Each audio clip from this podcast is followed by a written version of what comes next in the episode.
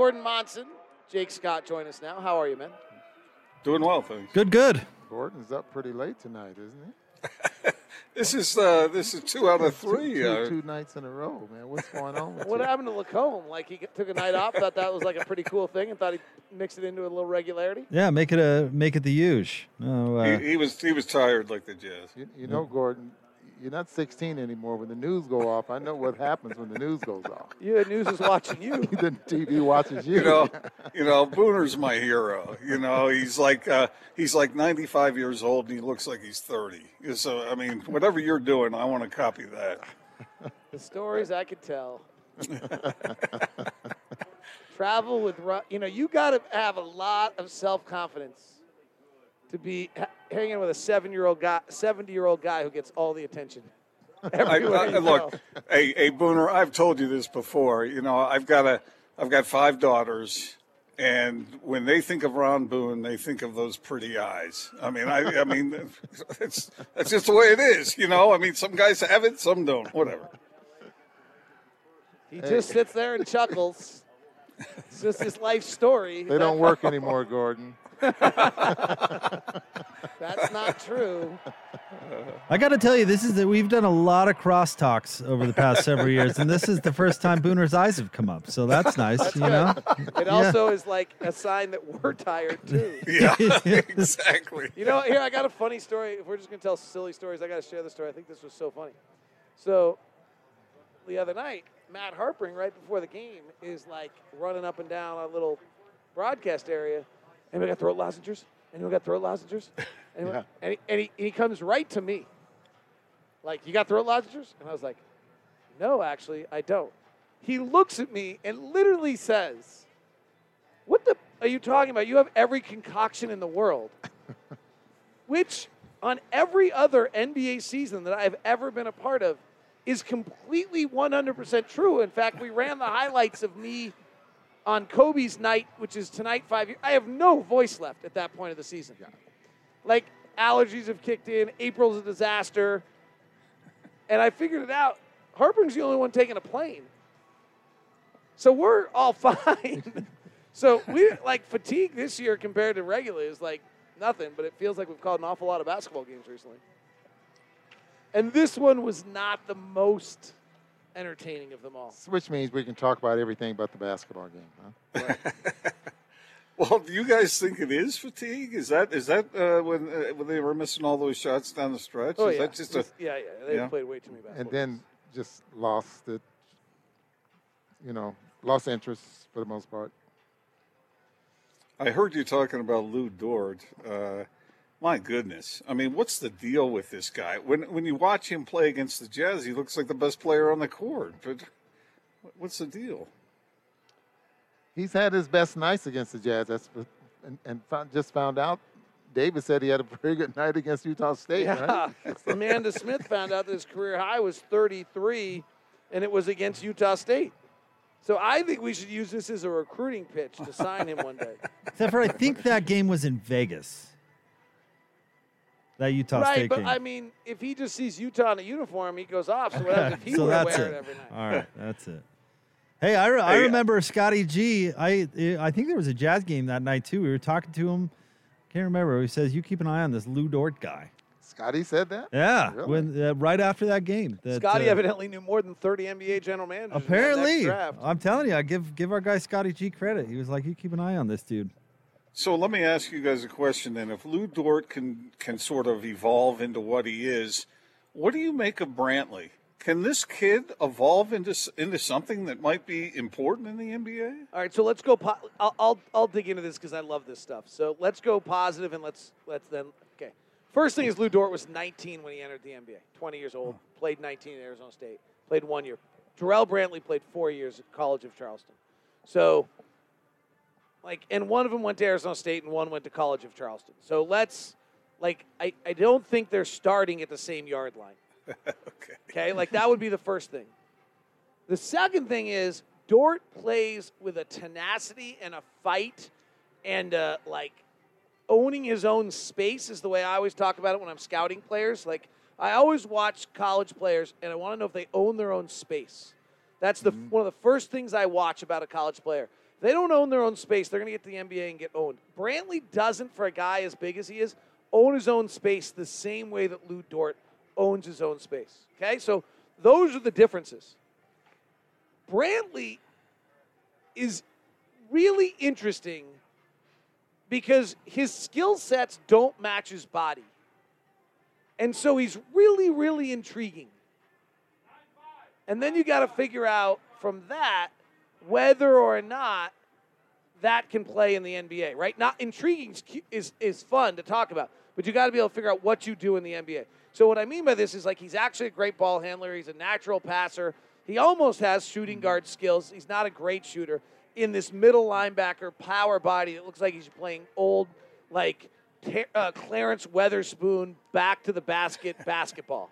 Like that's what he looks like. But he's not that. He's actually a ball handler. So the real question is: Is he athletic enough, laterally quick enough to use that strength to become a Lu Dort elite defender? And I don't What's know. your guess? I, I don't think so because I don't think he owns his space as well as Lu Dort does. That's why I brought that up. But, and I don't know if you can learn that. So l- let me not add to that, but take a different approach to that as far as uh, Dort played one year. Obviously, his his skill level is was definitely after one year way ahead of, of Brantley. Uh, can Brantley get there? You know, obviously coaches saw something or they see something in him that there's a possibility that, you know, with playing time, Dort come into the league, he's getting playing time, he's getting a chance to develop. I didn't see this jumper that he was making tonight last season, and and and right now he has all the confidence in the world. Brantley goes to a team that doesn't necessarily need his services right now, so his skill level and and his development is, I don't know, another year away, maybe even two years away. Maybe the Jazz trade him and he blossoms somewhere else. But I agree with David. I think he has a skill level to uh, to get there. But David has also said, in which I agree with, Dort was a more of a defensive player last year, and that's how he ended up on the floor. Now, can Brantley do that and start demanding playing time, which is you know I mean, another, another Brit- side of it. The other one, so let's take Royce O'Neale as Brantley's model. Okay. So you made a great point. Like Royce, is our second leading rebounder. Like can Brantley, like Royce owns his space, right? Like Royce owns his space. Can Royce O'Neale, go, can Brantley go grab 12 rebounds a night like Royce O'Neale has on occasion? Like that would be a, that would be a big, that would be a big step for him. But what's really the biggest hard, the hardest thing for Brantley to see Royce O'Neale is when Royce O'Neale was at Baylor, he averaged like 11 points a game. When Royce O'Neale went to Europe, he averaged like five points a game. Royce O'Neale was able to take this role of having the lowest usage rate of any player in the NBA and be pretty comfortable with it. Jarrell Brantley has to go from being the number one option at College of Charleston for three, two, three years into suddenly being like, oh, I get one or two shots a night. Like that's a really big adjustment. Bart Taylor, who won the GM of the year last year in the G League, and I were sitting at a practice. Why it's so valuable to go to these practices and be able to do these things. And he and I were chatting, and I said, "So what's it going to take for these three kids?" It was Wright, Foreman, Brantley, and Oni, our second draft picks. He says, "The one who figures out how to narrow their game has a chance to play." In other words, all of them had been their number one option at Yale, Hofstra, and College of Charleston. Whichever one figures out how to narrow their game into the few skills we need them to, as a 10th, 9th, 10th, or 11th guy on our roster, will play. Miye Oni figured it out. I'm a corner three shooter and I'm a defender. I'll narrow my game. I like him rebounding too. I think he does a pretty Right. good job of rebounding too. So can Jarrell Brantley narrow his game to you are a defensive player, you're spending 85% of your energy defensively and your defensive rebounding with your other 20%. So he needs playing time in order to do that. Yeah. And Gordon, this might be your easiest night ever on the on the air. Because we're done Well- with you. Well, I, I, I, I'll tell you, I really like what David said. I like that notion of owning your space. And when you say that, David, you mean it uh, at both ends of the floor and in all ways, right? Because you see some college players coming out who get pressured or pushed in one direction or another. And and when when I watch Dort play now, at least against the Jazz, he's he's not pressured or pushed by anyone. Right. Well, he, he has strength, he has foot speed, and his defense is, is excellent. I'd like to see him defend. I don't know, maybe LeBron or or someone with really some uh, strong enough to I- not get pushed around by by Dort. I wouldn't Okay. be surprised, and you don't want to give up the number one seed doing this. But I wouldn't be surprised if we don't see a 10 man rotation for some period of the next 15 games, which Brantley gets 10 or 12 minutes a night to reduce the load on everyone else. Makes sense. I'll tell you one another one the thing about Brantley. Jake and I had him on our show, and uh, Jake, weren't you impressed by him? Yeah. He, he seemed uh, articulate and determined, and he talked a lot about playing defense. And I told Quinn about it afterward. I said, "Hey, he's talking a lot about playing defense," and I think Quinn liked that. Well, he better say something about defense. That's what Quinn wants to hear. Yeah, exactly.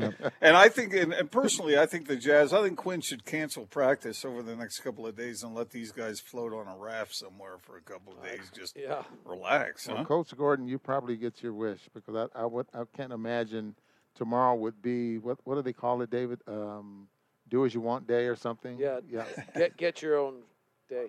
But they Yeah. also have, actually, no, tomorrow will be a lockout. Ron, What's that? tomorrow will be a lockout. They have days which are they have days which is go get, get your own whatever you need. Mhm. They also have lockout. I, tomorrow will be a lockout. Tomorrow nobody will. You're not allowed to come to the facility. Yeah. Yeah, I don't. Th- I think they'll Yeah. lock, they'll lock them out tomorrow Interesting. unless you have unless you need medical treatment. All right. Well, we'll let you guys go tonight. Okay. Be well. Hey, Gordon, Yes, sir. glad you got to talk to me, buddy. Indeed. You know he says that to me every night too.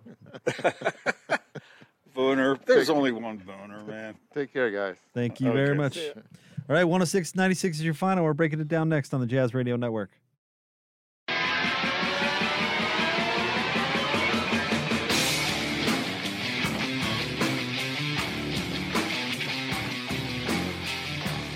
Jazz Game Night Post Game Show here on the Jazz Radio Network. Jake Scott, Gordon Monson filling in for Coach Lacombe tonight.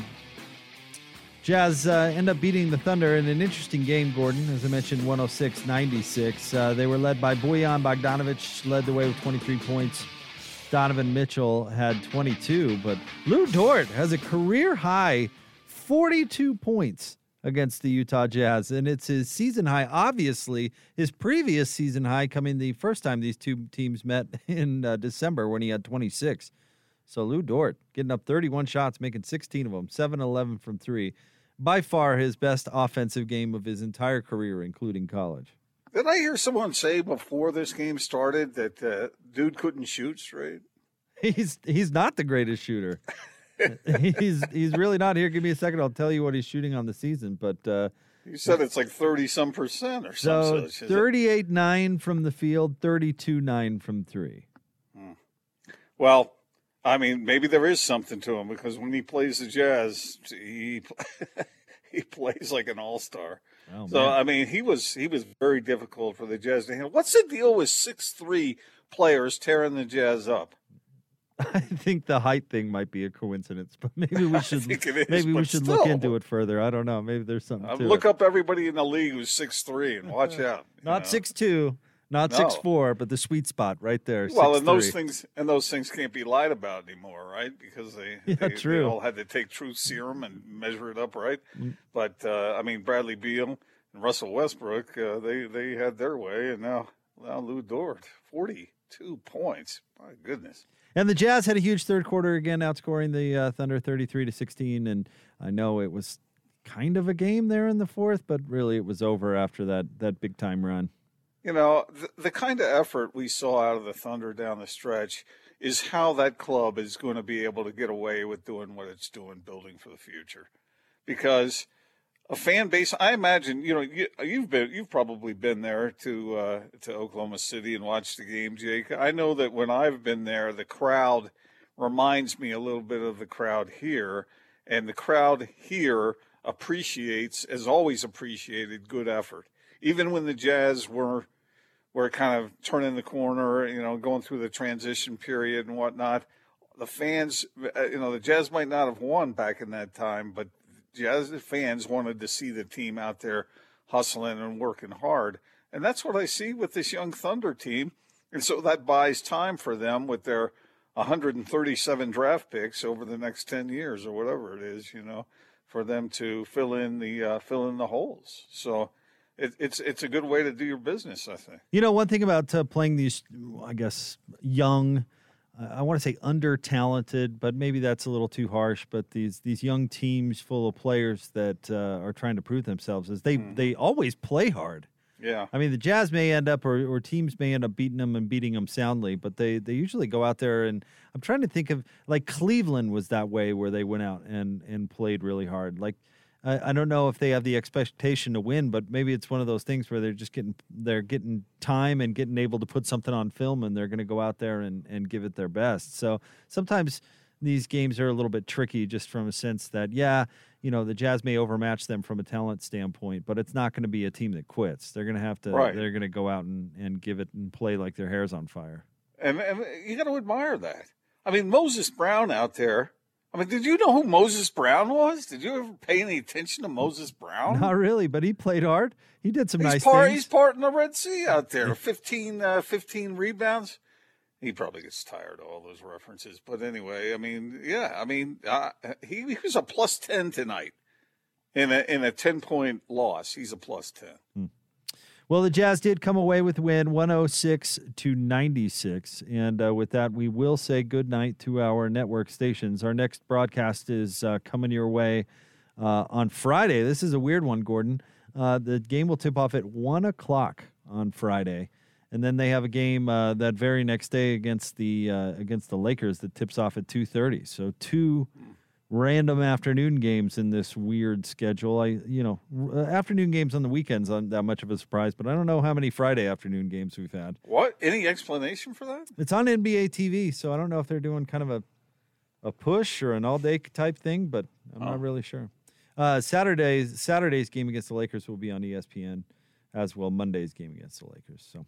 Uh, next game will be on uh, Friday against Indiana. Again, tip off at 1. For those of you sticking around with us, we'll have some post game sound. We'll uh, continue to break this one down as well as the Jazz win tonight over the Thunder 106 to 96 here on the Jazz Radio Network.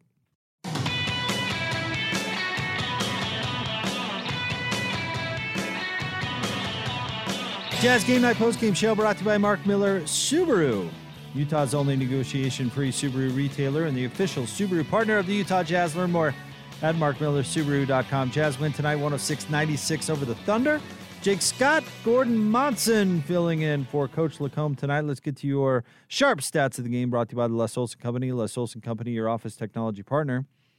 Gordo, tonight the Jazz shot 41.9% from the field. There were 17, excuse me, of 47 from three. That's 36.2%. 17 of 20 from the line. You got to like that uh, 20 foul shots. Bogdanovic alone was 10 of 10. Uh, Bogdanovic led the way for the Jazz with 23 tonight. Donovan Mitchell had 22. Uh, let's see, Mike Conley, 15 and a season high 14 assists for Mike tonight, who I thought was very good. Uh, Rudy with 13 points, 14 boards, and seven block shots. Seven George, blocks. yeah. George Niang with uh, 18 and 10, his first career triple double. So big ups to George. And then Jarrell Brantley with 10 coming in off the bench. Um, there, I, I, guess tonight, Gordon. Here's where I'll start. There wasn't really an extraordinary performance. Like there wasn't a Donovan Mitchell 40 point performance tonight from the team, but a bunch of players did some really nice things. Like George Niang was really, really good. And you uh, were talking to Boone and Locke about Brantley. I thought he was great. I mean, Gobert 13 points in the season high or anything, but you'll take 14 boards and seven blocks. I mean that that was pretty darn terrific. And he was six of seven from the field. So a lot of really good performances tonight. Yeah, I, I just thought it was well because they were playing the Oklahoma City Dorts. You know, I mean, I I just it was kind of a blah game. It it, it, it you know it felt like felt like the last day of school a little bit for the Jazz. They knew they have uh, some some days off coming up, and they just had to sort of get through this. You know, and that that's the way I viewed it. And of course, they were shorthanded and, and they had to deal with that as well. But I really thought of all the players who usually don't get as much time, Brantley was the most interesting to watch. Yeah, I thought he was interesting on those uh, of those players, and he he certainly played the best. Uh, he shot the ball well. He played good defense. I, I find him intriguing actually because Do you he. remember the Do you remember the interview we did with him? Yeah. hmm Yeah, I mean, weren't you impressed by what he was saying? And, and I don't know whether it was just parroting for the open mic or or whether whether he really meant it. But if he meant it, uh, that was demonstrated in his play tonight. I I was impressed this year that he slimmed down a little bit. Like you know, um, improving your body is is not the easiest thing to do, and so I thought that showed some discipline that he'd he'd come into the season with a little bit different body type, uh, able to be a different player. Locke was talking about it a little bit in the on the broadcast, and if he can be uh, physical enough and athletic enough to guard wings, um, you know that could be he could be a player that certainly could play his way onto the roster because he's got kind of those physical tools, and then if he can shoot well enough to leave him out there, yeah, I absolutely think they they could find some more minutes for him. So I'm with you. I thought he was really impressive. And just a discovery like that makes a game like this worth it. I mean, yeah, the Jazz got off to that uh, big lead in the third quarter, and then it sort of evaporated. Uh, uh, well, most some of it evaporated in the fourth quarter, uh, but the Jazz were in control of the game. Um, so, what's a game like this useful for? Well, one, it puts another number in the win column, and the Jazz will take that Another Uh, fin- scholarship. fending off the Suns, yeah, and uh, and and discovering what else she got. And if if if a game like this puts Brantley on a path that could be productive, and and it it opens up opportunity for him, that in and of itself would have made this game worthwhile. And I'm not saying that you know this is determined that that's the way it's going to be, but it might be. Brantley might be able to develop into something, and uh, this might be a, an opening door here. All right, let's uh, let's get some sound going, Gordon. Let's start things off with Jazz head coach Quinn Snyder. Okay, we'll start with Sarah Todd, Deseret News. Quinn, what can you tell us about what you saw from Jarrell Brantley tonight? Well, you know, we, we sometimes, you know, players, most players at some point have, have heard, you know, keep working, stay ready. You know, you, you never know when your opportunity is going to present itself. And um, JB's done a great job of just doing exactly that. Uh, Vince Legarza and Brian Bailey in the gym working. You know, it's true of all of our young guys. Um, but Jarrell got got an opportunity tonight and came in with a defensive mindset and was able to impact the game. Andy Larsen, Salt Lake Tribune. and kind of the obvious question here, but what did you tell the guys when you're down 15, 17 in the first quarter and things don't start very well and to kind of turn things around? Well, I, I think, you know, obviously th- th- we weren't, we didn't have a presence defensively. I thought they were too comfortable.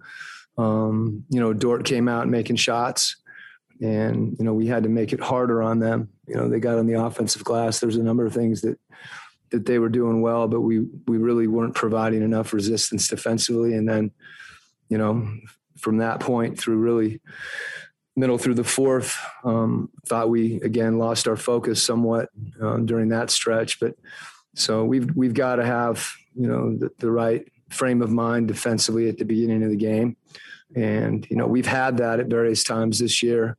Um, and been very good in those situations, whether it's the beginning of the first or the third. Um, but it's something that we're mindful of, and we just need to keep, um, you know, focused on. Ben Anderson, KSLSports.com.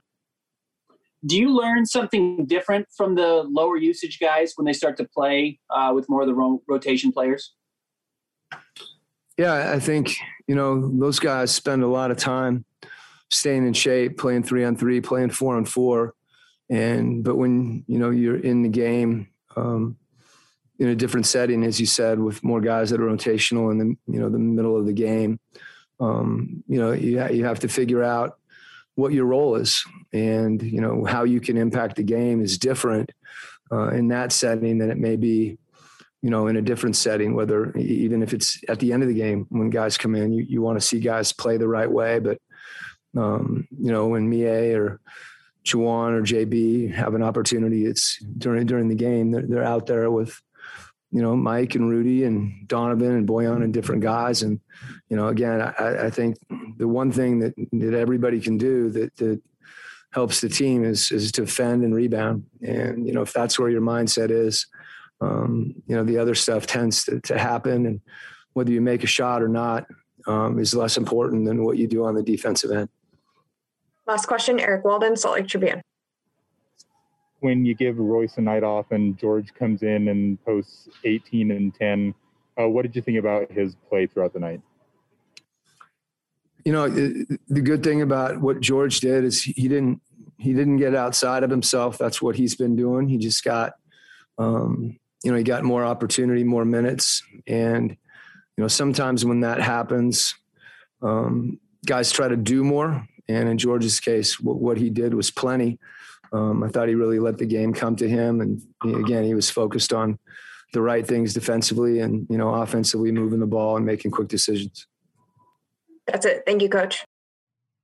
All right, there you go. Jazz head coach Quinn Snyder covering a number of different things there, Gordon, but uh, talked about something that you've alluded to uh, a bunch of times, but uh, alluded to tonight. You know, where he said uh, if you want to impact on this team, uh, you should probably play defense and rebound. Yep. And the Jazz are in need of that intensified defense of late. And uh, I mean, tonight they're playing the worst offensive team in the league. And before the game, didn't you predict that they would hold the, the Thunder to what did you say, eighty or ninety? I said below ninety, maybe uh-huh. below eighty. I was close, not right. You were close. close. even with Dort going off the way he did. He scored nearly half his team's points. Oh, if but, Dort didn't have the game he had, yeah, yeah, yeah, Oklahoma City would have had a real trouble putting it in the basket. But he did have that game, and the Jazz really uh, struggled to slow him down. And uh, you know, I mean, that's something that we've talked a lot about uh, perimeter defense of the Jazz, and so that, yeah, and that, they didn't have their guy in Royce. I mean, right? You know, right. that's that's tough because that's exactly the assignment Royce gets every night, and they just don't. You know what they need, Gordon, and, and maybe this combines our Brantley conversation. They need another player that can yeah. can pick up that duty when either Royce isn't there or he needs a breather. Exactly right, and and, and you know, uh, is Royce enough against the best teams in the West? I this is what we're going to find out. I didn't I didn't really feel I didn't hear a lot of joy in Quinn Snyder's voice tonight. I, am not sure. Maybe he's a little tired too, but he, he didn't sound overly pleased by what he saw. Uh, Gordon, I'm not. I'm not disagreeing with you, but as somebody who sits here and listens to every word that Quinn Snyder says during the post game, I don't know how many of them have been joyful. Alex, I'm going to look at you. Have we had many joyful post game press conferences this year? Alex, shaking his head no. So. Oh uh, well, you can hear it. You can hear it when it's there, and uh, I, I hear you, but that's pretty similar to to every press every night. yeah, you know, you know, honestly, the one that stands out the most is is the first game back from All Star break uh, when they beat Houston, but played so badly doing it, uh-huh, and yeah. he was mad. uh, you know, they, it, for the most part, his demeanor is really, really consistent. But in that game, he was mad, and it was obvious.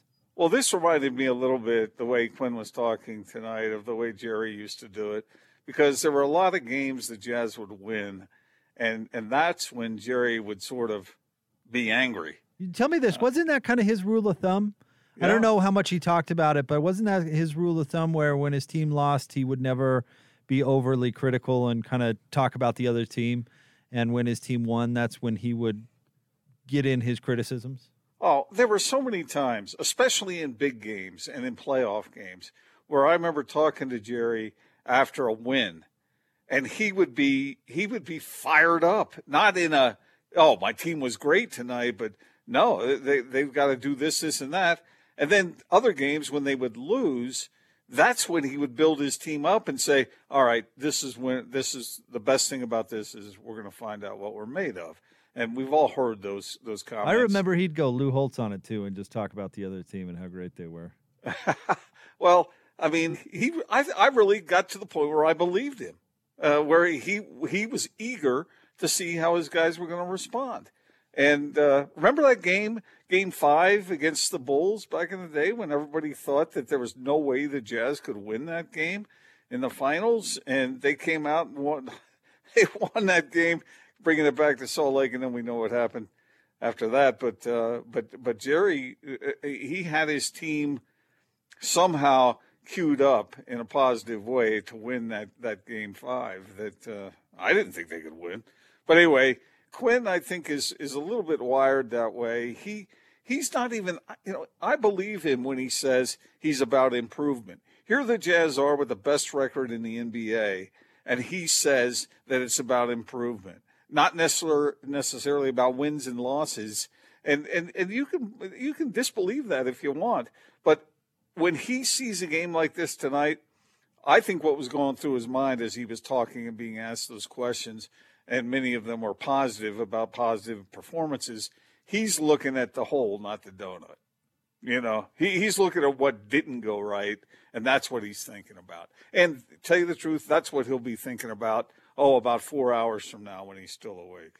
106 to 96 is your final. Jazz beat the Thunder. Want to remind you about our friends at Mark Miller Subaru, Utah's only negotiation free Subaru retailer and official Subaru partner of the Utah Jazz. Learn more at markmillersubaru.com. We will get you more post game sound coming up next. Stay tuned. Jazz Game Night post game show on the Jazz Radio Network.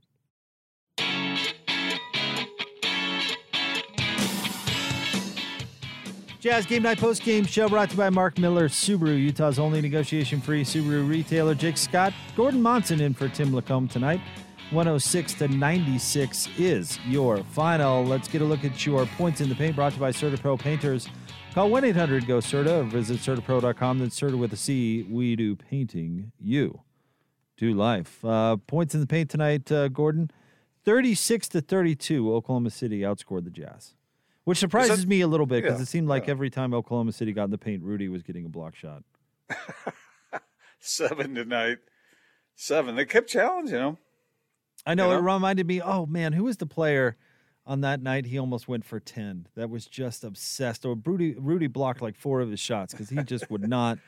He would not take no for an answer. I'll have to go back and look at that. The thing about that is that of all the things that can happen to an NBA player, the uh, it seems like on the court, the most embarrassing one is a block shot. They hate that. It's almost like a machismo thing. Like, how dare you block my shot? And so, for someone to continue to go at him, even after he's being rejected time and time again, is well, well, it's remarkable, but it's also not the most intelligent move. Well, see, I okay. So uh, let me run a run a theory by you. All right. So this is this is kind of my theory because it happens every night where where somebody, particularly a guard or maybe a wing, gets Rudy switched onto him and thinks they can either take a jumper and Rudy gets a piece of the jumper, or they can get to the basket on him, which, uh, as we've seen time and time again, uh, just does not go well. But Rudy, I think Rudy doesn't appear as athletic as he is. It's kind of like a like a funhouse mirror kind of thing, where you you look at Rudy and you think, okay, kind of gangly, and you know he's got those long limbs, so when he runs, he doesn't exactly look like Carl Lewis. You know what I mean? And so I think I think players uh, underestimate how athletic he is and how much ground he can cover, and they think, "Oh yeah, I'll take this guy," and then it just ends badly. And that's why we usually only see the players like that try it once, and then they don't do it anymore. And that's where Rudy's impact on the game is truly felt, right? Where they get into the paint and turn around and just scurry right back out because of what you're talking about. But I think it. it's because they underestimate how how truly athletic Rudy is. Well, as my dad used to say, there's an easy way and a hard way. Yeah. And and yeah, maybe it takes a time or two. You'd think that folks would know that off of film, but uh, I, I saw it tonight. I saw a number of times where a player would turn and and Rudy would be there, and they would dribble right back out. Well, who was the player who learned the lesson the hard way tonight? Was that was it Ty Jerome that got matched up with Rudy one on one, and Rudy just absolutely spiked it?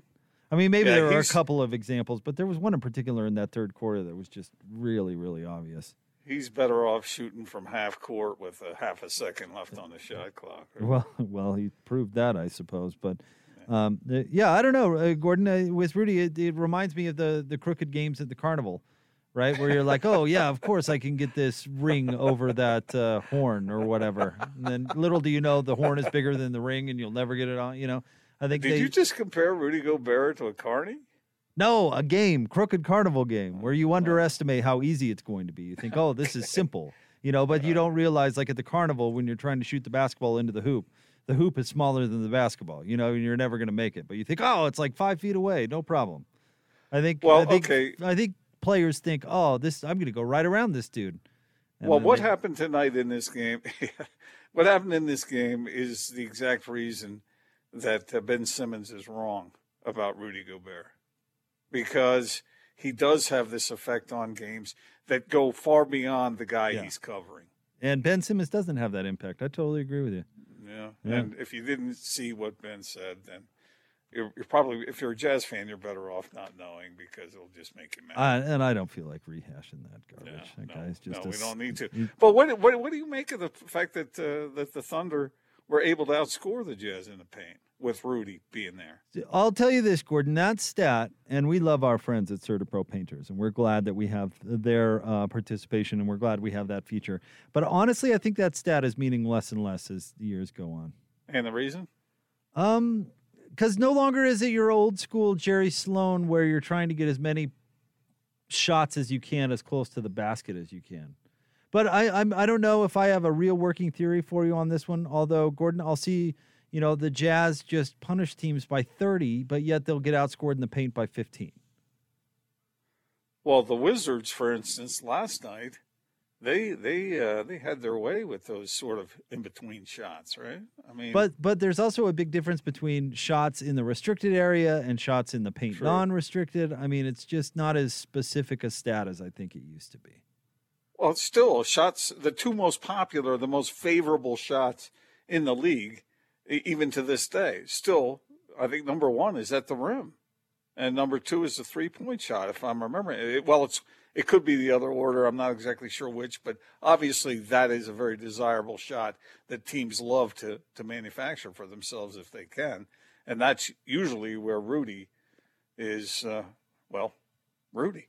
Yeah, but it depends on the shot. I mean, your guy, oh, why am I going blank for the Wizards, who had like 10 points in the first quarter, hitting those little like eight footers or 10 footers or whatever they were. I mean, those are technically points in the paint, but are they what you consider a shot at the rim or even a good shot, mind you, even though those went in? No, no. so, be. uh, and, and, you know, the Jazz get a lot of stuff in transition where they'd rather take the three than take the layup. And so I don't, I don't know. It's just it's it's not as consistent a stat I think as it used to be. okay, all right. But I'm glad we go over it because I, I mean it does tell us story. I don't know what it told tonight though. Well, Would you say this the game- Jazz were dominated physically in this game, but yet they're outscored in the paint? Yeah, they just had trouble containing uh, Lu Dort. That's what they had trouble with. Everything else was okay. Right. There was one guy out there who was happened to be six three, who was very difficult for them to guard. And Right. if you didn't get the six three reference, I apologize. That's uh, That was the uh, last a reference from earlier. That's all right. Well, let's get some more post game sound, Gordon. Uh, let's go down to the media room and let's hear from Bojan Bogdanovic. Hey, Bojan. First up, we'll have Sarah Todd, Deseret Bojan, it looked like it was uh, a little painful when Rudy was helping you up after you fell on the ground. Uh, how is your wrist doing right now, and uh, did, how, did that affect you at all? I mean, it didn't affect me today, but whenever I get a get a hit, he was he really pulled me hard from a from a from a ground. So I gotta I gotta used to that. So yeah, it's it's kind of kind of painful, but it's just for a for a couple moments after after that, and then I'm I'm fine. So it didn't affect me at all. Andy Larsen, Salt Lake Tribune. Boogie, you were able to get to the basket pretty often tonight. Wa- Was and, and with some success too. I mean, was there uh, something you were doing differently, or or had a, a uh, emphasis on in order to do that tonight? Uh, I don't think so. I mean, we had a couple couple guys out on this on this back to back, so we ran more, way more set offenses for me. So I was able to to get to the to the basket and, and, and draw the foul. Even I didn't start the start the game well. So just I was just trying to be to be more aggressive these these two games. Matt Coles, AP. what was the the problem at the beginning of the game and, and, and then at the end? It seemed like the beginning and the end there was a little bit of a lack of focus. we kind we kind of start again without without any any any energy both offensively and and, and defensively so we got to be we got to be way better we had a couple games this season starting starting that way, and then against against great team, it's gonna be it's gonna be tough to get back and and and, and win the game. So so we did a pretty pretty good job second and, and third third quarter defending and and and running on offensively, shooting threes. George George hit a six or seven threes tonight. So yeah, we, we need a we need a better start, but uh, but collectively. Eric Walden, Salt Lake Tribune. What does it say that on a night when you are without Royce and Jordan and Joe, that you can have a George step into the lineup, you can have a Jarrell Brantley play 22 minutes and, and be solid, and uh, just have guys step into roles like that? Listen, credit credit to them for uh, for this win for sure. It's it's tough for them to to be out of out of rotation and then suddenly you need them to play to play 30 minutes so they're they're doing great job taking care of of their bodies stay staying in a shape working on on, on their games and like you like you mentioned uh, like you mentioned jb had a had a great game tonight both offensively and and, and defensively Ryan Miller, KSL. Ogie, do you change the way you play at all when guys are out? Me particularly or or, or our team Uh, you particularly. I mean, we are running we are running same set of fences, but uh, instead of running for for someone else, I mean, there is like 30, 30 more shots over there. So so I'm I'm first to first to Donovan when when when Mike, Joe, and and, and JC are out. So of course that I have to be aggressive. It's normal that I'm gonna have a I'm gonna have more more shots, more touches. So so it's great. It's great how we how we manage the shot basically, no matter who is uh, who is on the floor or who is out. Follow up from Andy Larsen. Okay, just uh, you guys are on pace for the most three point shots uh, ever in league history as, as a team. And I'm curious, kind of when when you were sitting out during the bubble, was there a point when you kind of came back and realized, holy cow, we can take a whole lot more shots, a whole lot more threes than we did last year, even though we kind of have the same group? No, of course, especially especially the way the way Donovan is, is playing right now. So the all all all defense it's it's focused on him, and and then we are playing we are playing great defense. Our our first and primary offense is it's it's our it's our transition, and and and that's that's the part of the game that that we struggle if we don't if we don't guard. So if we guard, we can we can really really shoot a three. And no matter who is on the floor, JB hit a couple couple tonight. Georgie when he got a he got more minutes, he gonna he gonna take them. So we are really doing great job taking the threes. Last one, follow up from Eric Walden. Well, now that you guys are down below 20 games remaining in the regular season, and you have a night like tonight where Royce takes a night off to rest, how do you kind of strike the right balance between not burning guys out and winning enough games to keep the number one seed and and to keep getting better every night? I mean, like I mentioned, our our young guys did a great job there, staying in a in a shape, keeping their body, taking care of the of their body. So it's gonna be. I I think personally, that's gonna be huge if you finish first or or, or, or second. So even resting the guys, we are we are doing great job. Last night we had a we had a tough one. So no matter what a what coaching staff decide who they're gonna rest or if they're gonna rest the guys, I think that we have enough quality to to to beat anybody in this league. That's it. Thank you, Bojan. There's Bojan Bogdanovic, 23 points tonight. Gordon, 6 of 14, shooting 10 of 10 from the line, seven rebounds, one assist. He was only one of three from three tonight, but he's uh, quietly put together a few nice games. Gordon is he's uh, he's playing much better. So I want to compliment uh, Bojan by maybe insulting him Oh boy, by calling him, you know, Pinocchio or whatever. Gordon, you're calling him a liar. I could almost see his nose blowing through the window when when he said that when uh, when he fell to the to the court and Rudy helped him up that his wrist hurt for a minute and then it went away completely. Does pain just go away like that? I don't know, Gordon, but are, are you at least come around with that wrist is still an issue? Because you and I have argued about that a little bit. Yeah, well, Did you see the video of it when Rudy pulled on it? Like, Yeah. it was all over Twitter. I mean, he was obviously in some Yes. pain. Yes, and so and so, uh, but uh, this is this is what I mean by that. I'm not sitting here calling him a liar. Oh, what a liar! You know, I'm calling him a tough guy who doesn't want to make an issue out of something. I wouldn't. I mean, I wouldn't believe him if he said he's not feeling something there, and and he, but he doesn't. He doesn't want to draw attention to that. Well, he deflects it. He hasn't missed games in his career, Gordon. I mean, he's been kind of famous for that, where he just Yeah. he just plays through. So he's he's he's tough, and and I think that has a positive effect on the team as a whole. But uh, I I think you're you're probably right. I mean, I don't think he's necessarily in pain in with every shot, but I I do think that that thing is a bit of an issue. He's still he's still dealing with it. You know, uh,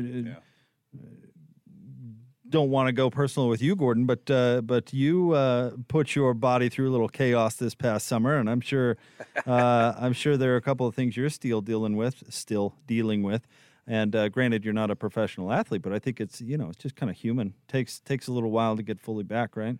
Yeah, back when I was a, a stellar athlete, um, I it used to, you know, when you get dinged up a little bit, it does take a while. And now that that what Jake was referring to is I had a bike accident uh, over the summer. Hey, roughed yourself up pretty good, thank you. We're glad you're still with us. Yeah, It, it was.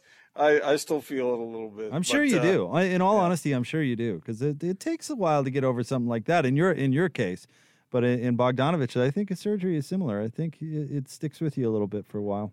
And think about it when you're going out to do battle uh, five times in seven seven nights. You know, I you're mean, not that- you're that- not exactly resting it. Yeah. So, yeah, I, I think you know that is sort of the key word in the aftermath of this game tonight is rest. And and I understand what Quinn said last night that all the teams are going through this stuff, and that's why we see sort of these wild variations. Really high quality teams losing teams that are substantially uh, inferior to them. It's, it's just part of the schedule this year, and that's going to happen. It's going to happen to the Jazz. It's going to happen again to the Jazz, but it's happening to a lot of teams around the league. So it's part of this, this you know, just this, this compacted schedule that's difficult for even professional athletes who get great help from trainers and from medical staff who who you know put Humpty Dumpty back together again so they can go the next night. But these next couple of days where the Jazz can rest, I, I, really think it's huge, both mentally and physically. Uh, I, I, the Jazz need to refocus now because they've sort of what have they lost now, Jake? What, what's it been uh, I, over the last few games? I mean, they've lost a couple times, and they, they I think they're better than what we've seen out of them uh, in some of these games, and they just need to to put themselves back together. So uh, that we'll see how it goes from here with these road games coming up. All right, let's go back down to the media room and let's hear from Rudy Gobert. All right, we'll start with Eric Walden, Salt Lake Tribune. Hey, Rudy. So obviously, you guys got off to a bit of a slow start, and you finished sl- a bit slow as well. Um, what's one? What's behind kind of those slow bookends to the game, and what changed in between? I think uh, we started the game a little too comfortable.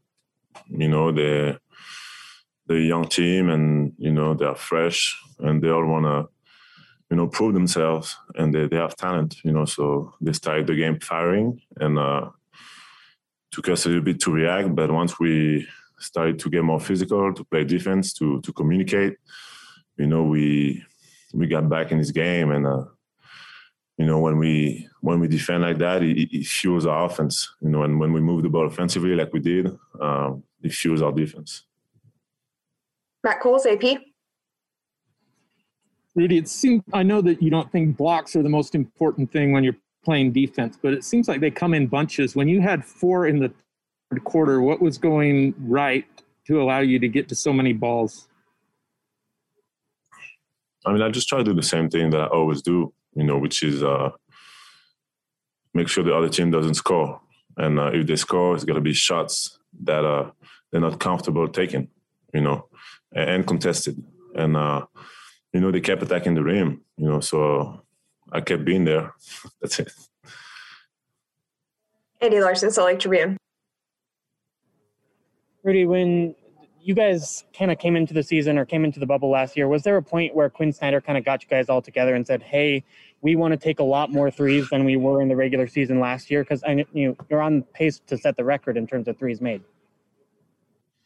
He did, and uh, he was speaking specifically about catch and shoot threes because the percentages when we shoot catch and shoot threes is is is, is much better than uh, threes off the dribble, and uh, and obviously when we when the threes come from one of your teammates passing you the ball, obviously it connects us even more and uh, it makes us better and harder to guard. And you know, I think for except the last few games and today, I think we did a great job. You know, for the most part, we've been doing a great job. You know, uh, finding the open shooters and uh, and we got so many great shooters on this team that uh, you know when we do that and we are willing to do that, it's really really hard to to guard us. Christos Saltos, Sport DNA out of Greece. Hello, Rudy. Congratulations on the win. How important you. for you was to bounce back after a tough loss last night, and what would you like to to improve of, uh, from tonight's game? I think uh, from tonight's game, I think we just need to start the game better. You know, we we got to start with a little more uh, physicality. You know, especially defensively, and uh, and then it's going to dictate the whole game. Um, you know, we started the game a little soft, and uh, you know they they got a lot of confidence, and you know, and maybe uh, you know they sometimes we don't come back from this. You know, against a team that has more experience, uh, you give a team a lot of confidence, like we gave them early in the game, and it, it makes it a lot harder for us defensively. Um, so you know, it's yeah, consistency. You know, mindset, focus. Uh, even when we we don't have the legs and we're a little tired, we need to make sure that we have the focus and uh, you know the the, the toughness uh, mentally you know to to start the game uh, and uh, and be more physical Last one, Eric Walden. Rudy, down the stretch run of the regular season, what do you need to do to kind of find the right balance between winning games, uh, to keep improving as a team, and you know maybe to get a little bit of rest, uh, like Royce did tonight? I think the number one thing, um, you know, for us, taking care of ourselves, you know, uh, what we do outside the court, where we eat, uh, the recovery, the work, you know, all that stuff is is is, is a big factor. Uh, you know, especially over a long period of time and coming into the playoffs, I think it's it makes a big difference. Um, and and then communication, you know, communicate with the with the with the staff. Uh, you know, uh, that's it. I mean, listening to your body. Uh, you know, there's some days when you feel tired. I mean, personally, some days I feel really tired, but um, I try to, you know, tell myself that I'm not. And once once once the game comes, you know, I'm a little excited, and you know, especially when people talk, uh, I'm a little excited, and uh, you know, it makes me want to, you know, be there for my team every night. You know, because it's competition but yeah, you know, sometimes you gotta. I have also I have to, you know, listen to my body and uh, be smart, and uh, the same for everybody. You know, we obviously we want to, you know, keep the first seed, but uh, keeping our health, I think, is uh, even more important. Okay, that's it. Thank you, Rudy. There you go, Rudy Gobert, uh, who tonight Rudy had 13 points, 14 rebounds, and seven blocked shots. And of course, Rudy was your master of the glass, brought to you by Safelite Auto Glass. Uh, back for another great year of basketball and proud to be the preferred auto glass partner of the Utah Jazz. Safelite is also proud to present this year's Master of the Glass Rebound program. At the end of the regular season, Safelite will donate $5 to the United Way of Utah for each rebound secured by this year's team rebound leader.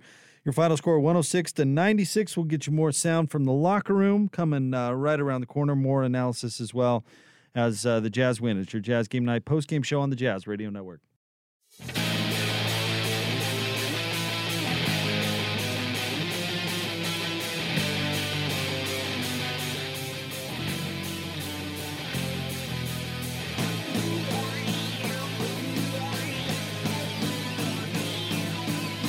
Jazz Game Night Post Game Show here on the Jazz Radio Network. It's brought to you by Mark Miller Subaru, Utah's only negotiation free Subaru retailer. Your final Jazz beat the Thunder 106 to 96. Jake Scott, Gordon Monson, kind enough to fill in for Coach Lacombe uh, tonight. Let's get to your three point feature sponsored by Mountain America Credit Union, helping members achieve their financial dreams for more than 80 years. Gordon, tonight, the Jazz 17 of 47 from three, 36.2%. They were led by let's see here. They were led by technically Jarrell Brantley, who was two for three. Mike Conley was three for six. Uh, Donovan Mitchell four for nine. George Niang six for thirteen. Bogdanovic one for three. Matt Thomas one for eight. Do you think that those percentages are acceptable by the Jazz? Because it's below what their standard is, but do you think that's good enough? Yes, you got to love the attempts keep an eye on those attempt numbers. And 47 is a great number for them from the attempt standpoint. And, you know, 36.2 is not at their average, but you, you know, you forget that their average is what, 39 and a half? And that's a little bit south of that. I think it's about 30. Well, it was 39.2, but I'm not sure what it is right now. But uh, which is good for last I checked, third in the league, something like that. So I mean, that's Fourth, pretty. Yeah. That's pretty extraordinary. They're third in the league at 39. Oh, even. are they? Yeah. Okay. Well, yeah. Uh, they it's obviously what Quinn wants them to do, and I thought that was interesting that Rudy was asked that question because sometimes big men they don't they don't necessarily well they're not overly eager to accept uh, uh, their teammates jacking up those three point shots all the time. Why? Because well they kind of like to see the ball themselves every once in a while, you know. But uh, that's what the Jazz want to do. They want to shoot deep, and they also want to feed Rudy. I thought that was interesting that early on in that game, he really wasn't getting the ball that much. He got it a little more. But do you think uh, uh this is a trend we're seeing? Do you think that'll flip around? I think it's how teams are playing them. Yeah. And so, you know, when their threes are inconsistent or they're missing guys, you know, um, two guys who uh, shoot at times over 40% from three, and Royce O'Neale and uh, you know, Joe Ingles certainly is up around 50, and Jordan Clarkson's in the 40s too. I mean, you're missing those guys. You're probably going to cheat on Rudy more because there just aren't guys out there who are going to make you pay. Didn't you think though that, that Rudy would be able to have his way a little bit with Moses? I I liked Moses, but I I don't know. Rudy is so dependent on other players. So it's hard to say is Rudy going to go out there and have his way because it's not like Karl Malone back in the day where he just would go to work. I mean, Rudy, it's it, it other stuff has to work for Rudy to get a bucket. And Mike Conley threw him some beautiful alley oops tonight, but that requires Mike Conley to beat his guy and get Rudy's guy to cover Mike enough that that lob is open. So there are a lot of like X factors other than just Rudy is matching up against player whoever. Well, you and I have talked in the past about Rudy developing to the point where he can score when there's a man between him and the basket. Right, but that's different than go to work, big fella. I'm talking okay. about I'm talking about finishing on the pick and roll when they drop the big, not necessarily like clear everybody out of the lane and let Rudy go to work. I, he's not there yet. At the defensive end, I thought Rudy during his interview there used a phrase that I think uh, was pretty profound actually he said he was quote unquote being there at the defensive end. And I thought that was so true. You know, that's what he wants to do. He wants to be there and uh, disrupt.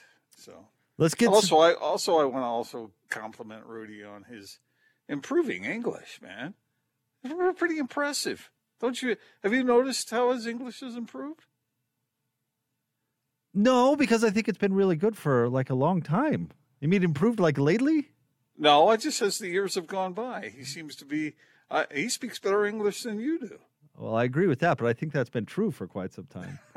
but but okay, I get what you're saying. I give anybody credit for for tackling a second language. I mean, yeah. I think that takes actually a lot of courage, considering how many people he gets up and speaks in front of on a pretty much mm. nightly basis.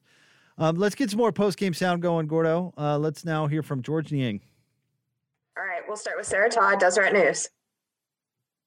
Hey, George. Um, you know, you have Royce resting tonight and a couple other guys sitting out taking care of, you know, little injuries and bumps and bruises.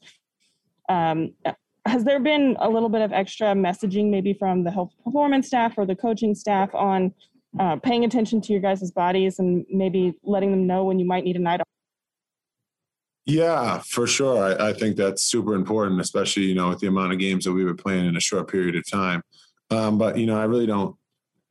I don't want to say I don't pay attention to that because we have such a great health and performance staff that you know is constantly, you know, in communication with us, the coaches, of how much we're doing um, and what we should be doing. So uh, that's all in you know preparation of the the game and you know that's all sought out before you know anything major happens so i'm just thankful that we have them on our side to you know sometimes be precautious and and hold us out when you know we're getting going too much.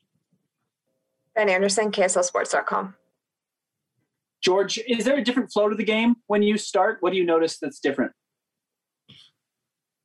um, you know, obviously, uh, I just go in there and, and play my game. Uh, I, I, don't really, you know, see any difference. My role is, you know, to space the floor, make shots, and sometimes get in there and, and play make uh, for others. Um, obviously, you know, starting is my first start of this year, but you know, you got to have the confidence to believe that you can start in the NBA, and and I do. So uh, I didn't take it as anything new. I treated this game just like any other, and I just wanted to go out there and and do what I do on a daily basis. I think when people try to do stuff that they're not capable of, that's when bad stuff happens.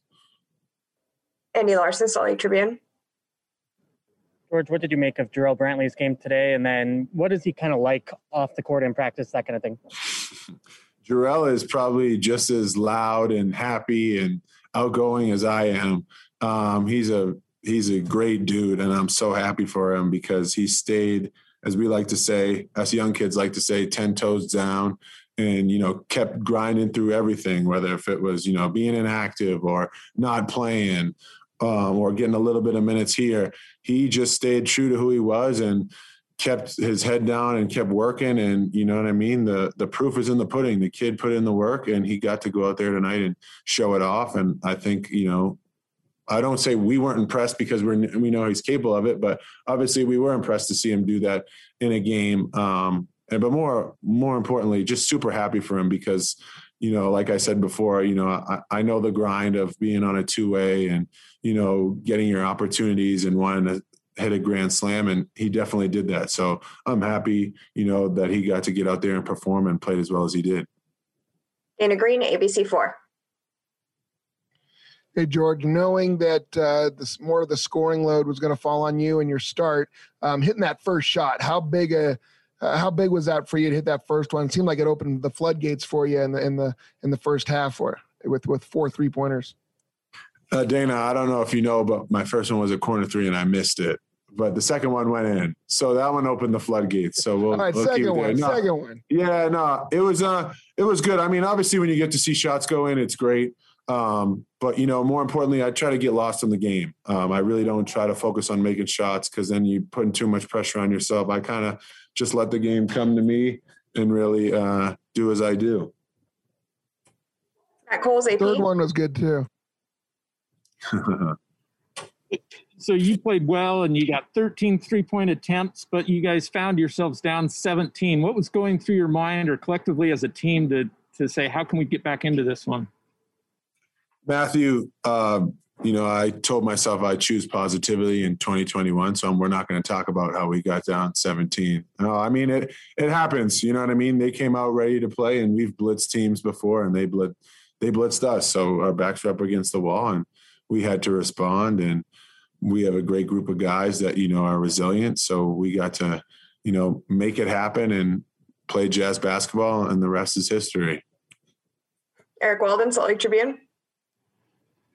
George, on a night like this, when you're missing Joe and JC due to injury, and then Royce is sitting out for rest, how do you kind of strike the balance down the stretch run of the season between maybe getting the occasional rest for a rotation regular and also still trying to win games and hold on to the number one seed and still trying to get better as a team game by game? Are you talking about like what I would what I would do, or you, uh, like the team in general? We had listen that is way out of my pay grade um, the okay, coaching you, staff you the coaching staff and the tra- the coaching staff and the training staff they do a great job of managing all that um, throughout the year um, you know, I like to stay in my lane because when I get out of my lane, that's how you get hit by a Mack truck. So I have, you know, I mean, I, I just come to work every day, do what I do, but I, I think they have a good grasp on, you know, resting guys and figuring out what guys need. Um, yeah, the minivan's still trucking. That's all I got for you. Okay, that's it. Thank you, George. Nice night from George Niang. 18 points, 10 rebounds, three assists. Did it on 6 of 14 shooting, 6 of 13 from 3, and got the start tonight, Gordon. I like what he said about uh, feeling confident uh, as as though he is a starter, uh, even though he usually doesn't start. Uh, he feels like he he belongs, and and you can see that in the comfort of his shot.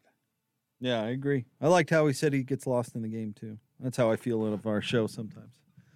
Just get Although lost in the he show. said he likes to let the game come to him. What the heck's that mean? That's my least favorite cliche ever. I have no idea what that means either. Uh, let's get some more sound from the post game, Gordon. How about this? Let's hear from Jarrell Brantley. Todd Deseret News. Hey, Jarrell, uh, when you've got a night like tonight, you know you're going to be getting a little bit more minutes. What's the sort of the first thing that goes through your mind that you you want to maybe produce or do on the court? Uh, just focus on the little things. Um, it's amazing to be out there with a you know the number one team and to learn on a day in and day out basis. Um, today is just a day where I get to show it, um, show that I've been paying attention and learning, and I got a lot of guys to learn from. So for me, it's a blessing, uh, and it was another blessing to be out there and play with them. So, you know, just got to keep letting the days add up. Ryan Miller, KSL. Hey, Jarrell, I noticed that in, like during breaks in the game, you and Donovan would be talking. Uh, what were those conversations like? What was he telling you? Yeah, no, I, I try to pick Don's brain um, as much as I can. And honestly, in those times, I want them to feel comfortable understanding that I've been paying attention. Like I said, I want them to know that I know their their movements and um, that they can depend on me. So I think a lot of that is just allowing him to know, like, I know what you're going to do. I want you to know what I'm going to do. Um, no matter what my minutes. If I, I may not play again this year, but if I do, I want him to understand that I'm a guy that he can lean on. Um, and that goes for a lot of the guys. So just like I said, got to let the days keep adding up. Ben Anderson, KSLSports.com. So, Jarrell, you're playing against more experienced guys on nights like this, but you're also playing with more experienced guys. How does that help your game? Yeah, you know, when you get to play with great players, um, it, will help you. Um, so for me, like I said, it's a blessing. I'm on the number one team in the league. My job is to be a sponge, I'll be a sponge, learn, and when the opportunity comes, you know, um, help the team. So I got the, I was I had the opportunity to do so today, uh, and hopefully I get another opportunity. But Andy Larsen, Salt Lake Tribune. Jarrell, did you know going into the game that you were going to play a little bit today, or or was that kind of a when Quinn called your name from the bench? Was it a surprise, or kind of how did that work? Um, I mean, I, I kind of had a feeling, um, you know, just the way things have been going on this team. Um, but at the same time, I kind of try to tell myself every day that I'm going to play, um, even if I know there's no shot. But just mentally um, preparing myself to be ready and to be be useful for my team. So uh, I think in a lot of ways I've been, been prepared for this moment since the beginning of the season. Last question, follow up from Sarah Todd. Jarrell, I know that you relish the moments that on the defensive end, and you going against a guy like Dort, and he's playing so well. What is what do you have to keep in your mind, and is that something that you're looking forward to, and that you're happy that you're tasked with? Yeah, nah, that's special. Um, to get to get the task to uh, guard the person who's gonna have the ball in their hand the most. Um, I think I take pride in my defense. Um, I don't want I don't want the offensive player to score on me. Um, and that's just kind of where how I was brought up, how I was brought up. So it's special to be in that position, and it's special that our teammate, my teammates, and the coaches trusted me with that role and with that task. And um, you know, it's it's amazing. These moments are amazing. Today was amazing. So um, I don't know what tomorrow holds, but today was amazing. Okay, that's it. Thank you, Jarrell. What a great last quote right there from Jarrell Brantley. 10, 10 was points. Yeah, four or five shooting, two of three, and he was great. And he played great defense, and he, and he took full advantage of his opportunity. Think about what that's like, Jake, to go from a DNP on the reg to 22 minutes and uh, and giving your team a lift the way he did. That that, that would feel great, wouldn't it? No doubt. And, and uh, you were right. You've you've kind of been talking about throughout the post game. I dig his vibe. He he's uh, he's obviously got a got a good perspective, upbeat guy, It Yeah. certainly uh, seems appreciative. All right, should we get to uh, some stat nuggets, uh, Gordon? Should we fly through these real quick? Sure. Uh, stats coming in from our friend Tyson Ewing. He does stats for the AT&T Sports broadcast and sends us a few nuggets for the post game. Follow him on Twitter at Ty Ewing two. All right, Gordon. The Jazz are now. Uh, let's see here. They are now thirty-one and zero, and they have runs of at least 10-0 this season. They had two such runs tonight. They are Jazz are now ten and one on the second night of back to backs this season, which is a wild number. That's extremely impressive. Yes, indeed. Uh, let's see here. Uh, Mike Conley had the most assists by a Jazz man since March 27th of 2019 when Joe Ingles had 14. And uh, by the way, uh, season high for Mike when it comes to assists. Yeah, 14, uh, 14 is reminiscent of uh, the Holy One, John Stockton. Oh, Gordon said his name out loud. Well, he's not Magic Johnson, but he's pretty darn good. Uh, well, when it comes to assists, he's better than Magic. He was. Uh, this was the first time since uh, January 18, 2019, where three different Jazz players had a double double George Niang, Rudy Gobert, and Mike Conley. That's really impressive. Yeah. Uh, let's see. Through the first 10 minutes of the first quarter and the last eight and a half minutes of the fourth, the Jazz shot a combined six of 33. That's just 18%. Uh, four of 16 to start, two of 17 to close. From the two minute mark of the first uh, and the 8:30 mark of the fourth, they were 30 of 53 for 57%. So it was it was almost exactly opposite of the Washington game. So it's feast or famine, It has been the last two games. or famine or, feast. I, I isn't that weird? I mean, what's going on? What what's causing that? I mean, if we ask Quinn that question, he would say uh, all the things that lead up to the shot. and he'd be right too. Uh, Mike Conley has only had one other game in his career where he finished with more assists than he had tonight. His career high is 15 back on March 12th, 2013. And uh, this match is uh, the final one tonight. This match is the largest comeback win of the season. They also trailed by 17 in their win against New Orleans on January 21st. What that tells me is they were playing a bad team. New Orleans isn't a bad team. They came back on them, Yeah. Okay. Right? A non a non playoff team. Where's New Orleans? Are they in the playoffs? They're close. Mm, I don't think they're quite there. Let's see. I don't. I don't have the standings in front of me. But, I uh, do. they are 11th at 25 and 29. so yeah. I bet they they'll make the play-in scenario. I'd bet on. Uh, maybe. Uh, by the way, a format I really like. I think it's All a right. good. Oh, let's not argue about that again. Let's not Okay. All right. Uh, stay tuned. Uh, your final tonight from uh, Vivint Arena, 106 to 96 Jazz beat the Thunder. Want to remind you about Mark Miller Subaru, Utah's only negotiation-free Subaru retailer and the official Subaru partner of the Utah Jazz. Learn more at markmillersubaru.com. We'll get Gordo's final thoughts on this one coming up next here on the Jazz Radio Network.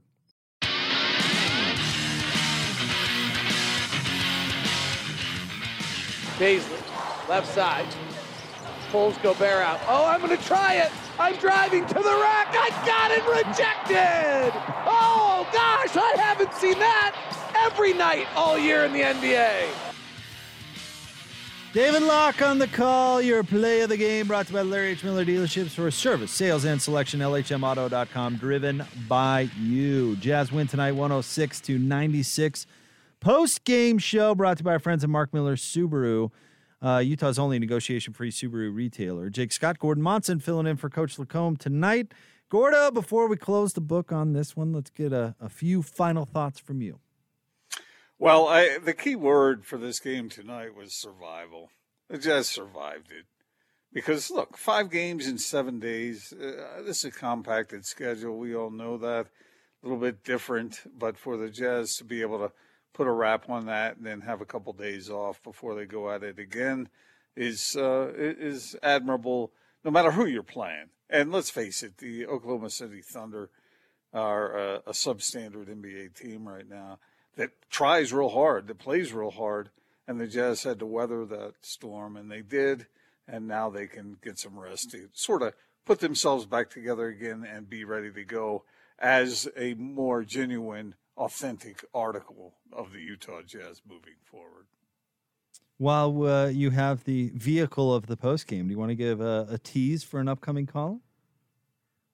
Uh, no, I, I mean I have one coming, uh, but, but uh, I, no, you just want to blindside us with it. Just bam. hit you over the head with it. Here it comes. Punish you with it. no, it's uh, I got one coming up, but uh, nothing really to tease at this point. All right. Uh, well, Gordo, the Jazz win tonight. They beat Oklahoma City. They were shorthanded. They now have a couple of days off to rest, which I think is going to be a good thing for everybody. You heard Locke talk about how tomorrow's probably going to be one of those lockout days where they don't come by and get any work. And you know, uh, they right now, you know, it's late in the season. I don't know how much they'd be practicing in a normal year, but i- in a year like this, I think the rest might be more important than than getting a heavy workout in. Right, and it'll be interesting to see how the Jazz handle these situations moving down because they do want to hang on to that number one seed, but they don't want to wear themselves out. And boy, anybody who was watching what happened with the Denver Nuggets uh, last night uh, is uh, i- i- that has to be a reminder to everyone to be careful out there. Make sure your guys are ready to go when the when the second season starts. And I think the Jazz are very well aware of that. I think to put a wrap on this is is to requote what uh, what Jarrell Brantley said. He, he said with his opportunity to play that today was amazing. He said, and really, I mean his his performance, I think, is the highlight because that's what the Jazz are looking for. They're looking for guys who might be able to help them uh, moving forward, and I, I think that kid has a chance. Yeah, I thought Brantley was great tonight. I, I totally agree. All right, we want to say uh, a big thank you to David Locke and Ron Boone, calling all the action tonight, uh, doing their normal fine work. Thanks to John Kiefer, who was our broadcast assistant. Thanks to Alex Lundberg, executive producer of Jazz Game Night. Our boy Lundy doing a great job. Thanks to Mark Miller Subaru, title sponsor of the post game show, Utah's only negotiation free Subaru retailer.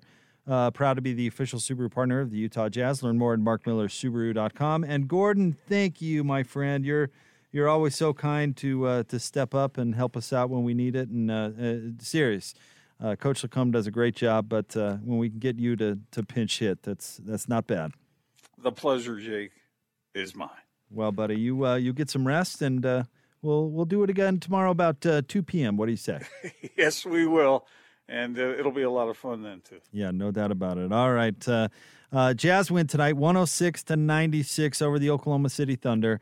Next up, they'll take on Indiana on Friday afternoon. Remember, it's an afternoon game. The game will tip off at 1 o'clock. Pregame begins at noon. And of course, you'll hear it all right here on the Jazz Radio Network.